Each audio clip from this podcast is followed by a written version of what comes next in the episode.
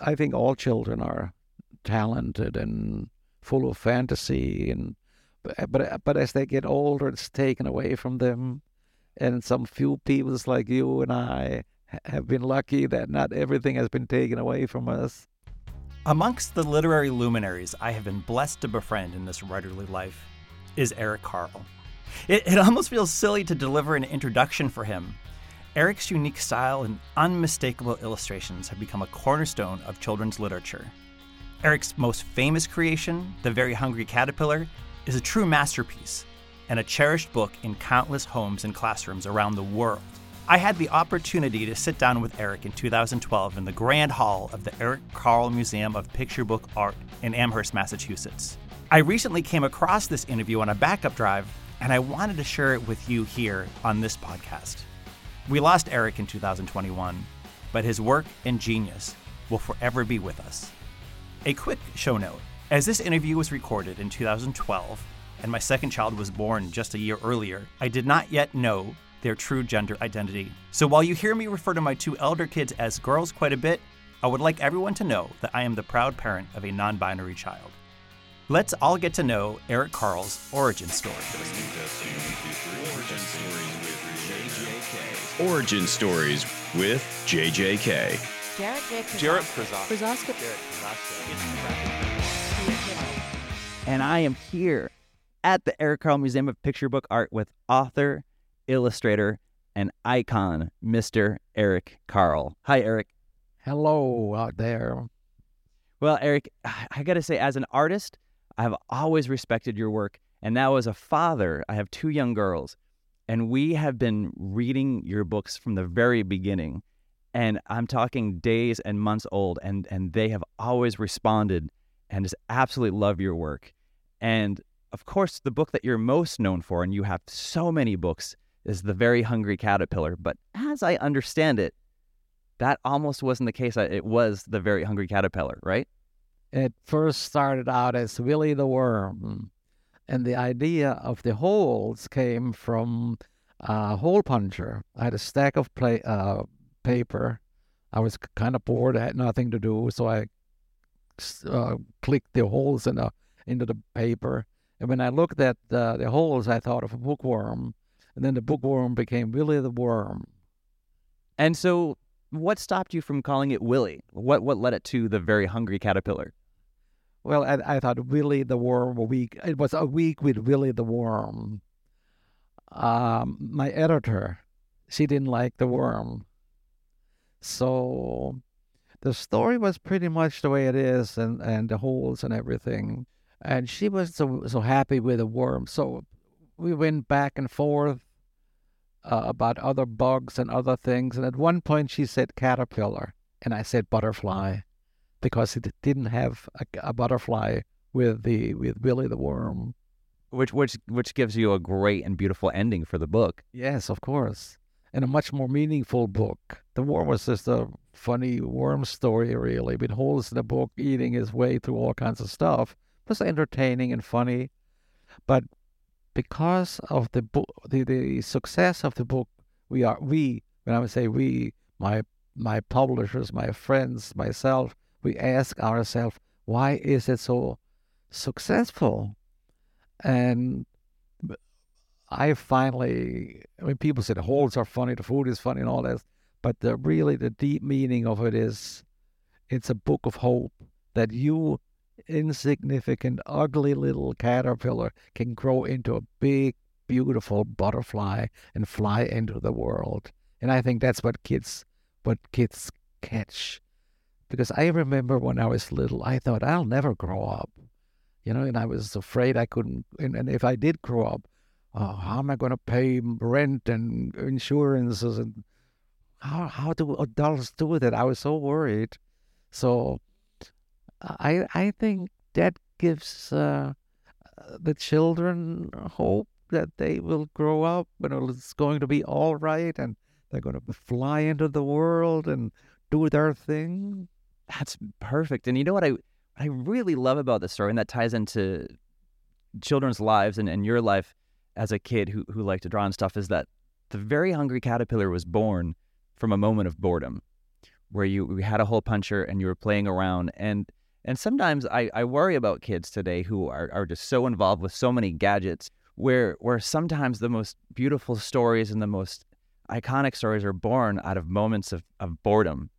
Uh, so what was it like for you as a little boy when you were an artist? Well, I was uh, I was an only child, and um, my teacher, my first grade, I was born in Syracuse, New York, and my first grade teacher pointed out to my mother that I liked to draw and I was talented at it, and that they should uh, encourage me and and so very early on, I spent a lot of time in my room with pencil and paper and paper and colors. And my my parents, especially my mother, they, well, both both respected that, that very much. I got a lot of respect even at the early age of five and six and eight and ten. If I was in my room with my papers and colors, no one would bother me. And did you have any teachers that really stick out in your mind as wow, that one teacher they really made a huge impact on my life as an artist. Uh, I was born in the United States to German immigrant parents, and when I was six years old and going to first grade here, they went back to Germany. So from age six to 22, I lived in Germany, and I lived there during the Nazi time. Time uh, until until I was 15, was Hitler was the the dictator, the leader and you may know about the degenerate art. Uh, certain art movements were forbidden to be shown or to be painted. The expressionists, the modernists, the impressionists. The only art that was was taught and tolerated was realistic art, naturalistic art. And it seems, and I don't remember that at all, but it seems I had a loose style. And my art teacher asked me to his house one day. I was maybe 12 or 13. And he went to a closet and brought out a box with reproductions of all the so called degenerate artists, the impressionists, the expressionists, the modernists. And he said, I am I have to teach realistic and naturalistic art, but I do like your loose style. And you look at these paintings, he says. And then he got all the that he had been uh, a socialist in, in his young days, you know. And then he got angry and he said, oh, Those Nazis, they're a bunch of charlatans. They don't know anything about art, which could have cost him at least his job if that had gotten out or that he showed me art like that. So this was a very courageous act on my the part of my art teacher.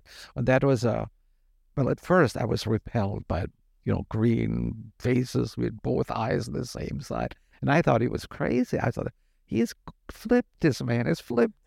But I also knew that he cared very much about my my development, and um, and I knew he wouldn't do anything to harm me. You know, I, I caught on to that. And then, uh, but it's it always stayed with me that moment when he un, opened that box and showed this wild stuff that I really hated at first. And slowly it sank in and it sank in. And because if he if he didn't have that brave moment, we wouldn't know you as the Eric Carle that you are. It's hard to say. Sure, yeah, and it certainly has made an enormous impression on me, and I I think of him a lot.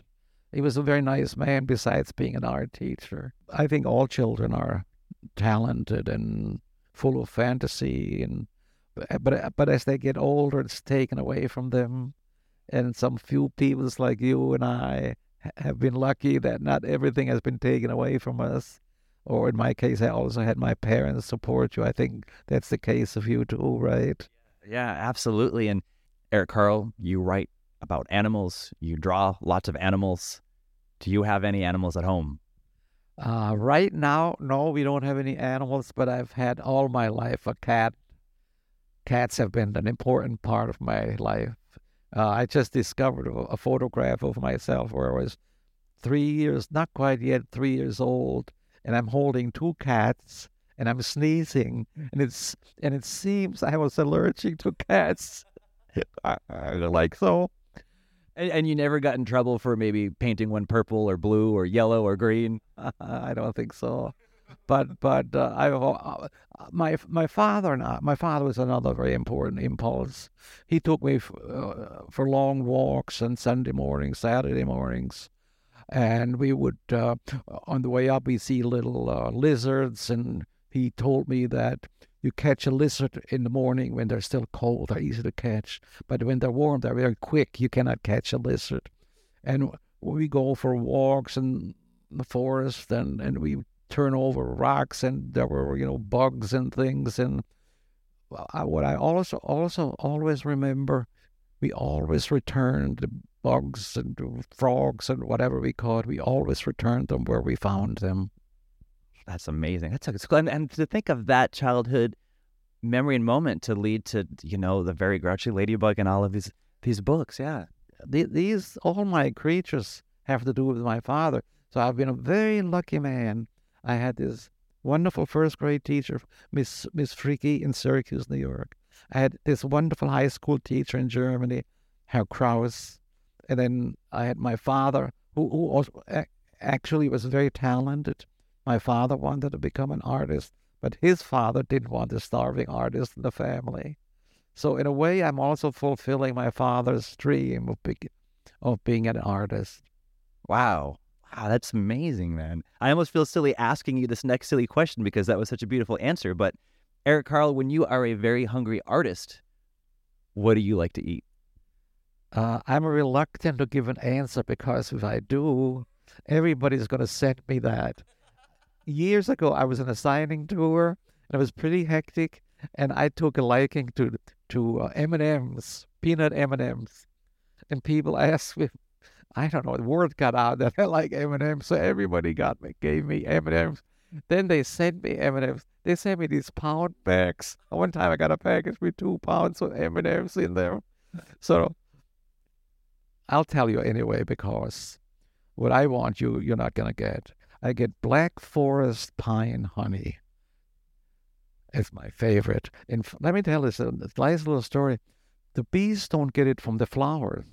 The needle the needle of the pine tree eh, uh, there's a little bug that eats makes a hole into it and the sap comes out and that is what the bees pick up rather than from the pollen and from the from the flowers and from that they make from that they make the honey and it's a very expensive honey and please don't send me any you ready? Do not send Eric Carle any of that honey. He prefers M and M's. no M&M's either. Okay, Eric, imagine for a moment you're sitting at your desk. No honey, no honey any kind. No orange honey, no uh, Florida Keys honey, no oh, local honey, whatever. Don't, please. And, I still get gifts, and they're just sitting around in my house. I'm gracious about it when people give me honey, but I never eat it well, I know what I'm getting you for next April Fool's Day, Eric Carle. when when you're sitting at your desk and and you're you're you're about to create your art, if I were to call you on the phone and I were to say, Eric Carle, Eric Carle, what do you see? Describe a little bit about what your studio looks like. Uh, my, when I work, it's very messy, and it's not just straight in front of my, my excuse me, in front of my eyes. It's all over you know, when I start with my doing my illustrations, everything is nice and clean. And page two is getting a little messy. You know, by the time I get to page thirty-two, it's one big mess. So, do you have like a special outfit that you wear because you don't want to wear your nice suit for? I have a lab coat, coat, and it's full with color.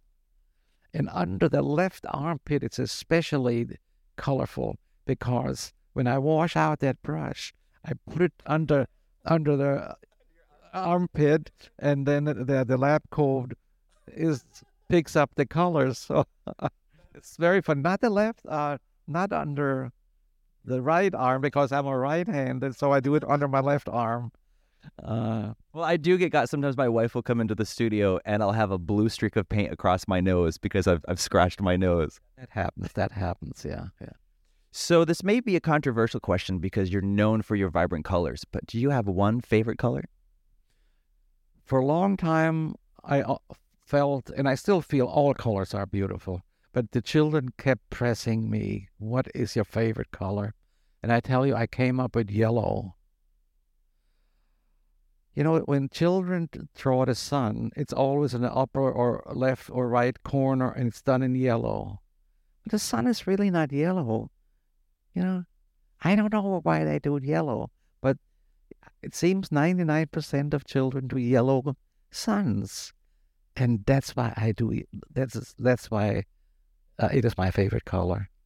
That's great. That's good. So speaking of kids, do you have, you know, uh, do you have a one thing that a kid said that really sticks out to you that just makes you chuckle? I know you've met so many young readers and young artists over the years, but is there anything a kid said? I mean, just before we started this interview, you had this great big book of letters from kids from Korea. Is there anything funny or silly or something that moved you that can that sticks out to you? Uh, my my favorite letter is my favorite all time letter is uh, Dear Eric, I like your pictures. Our teacher made us read all of your books. Will you ever retire?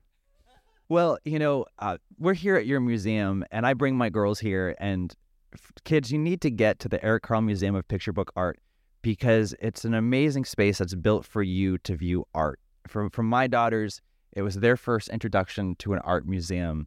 Uh, just as Eric's books are our kids' first introduction to, to, to books and reading, this museum is a phenomenal space. And Eric, I, I got to say this to you that uh, no matter how many books my girls will grow up to read, it's because of you and your work that they will be readers because it, it's your books that got them excited about just playing with a book and turning the page and, and mouthing the words. And, and thank you for everything that you are everything that you've done, and, and especially thank you for the Eric Carle Museum of Picture Book Art. Thank you for saying such kind things. And yes, do come to the museum. It's been such an honor and a pleasure to sit and chat with you. Okay, bye. If you would like to support this podcast, there are a few ways that would make a big difference. You could join me at patreon.com forward slash studio JJK for info on exclusive live streams, or you can purchase autographed books, original art, or even commission art at studiojjk.com forward slash shop. Thank you so much. I so appreciate your support.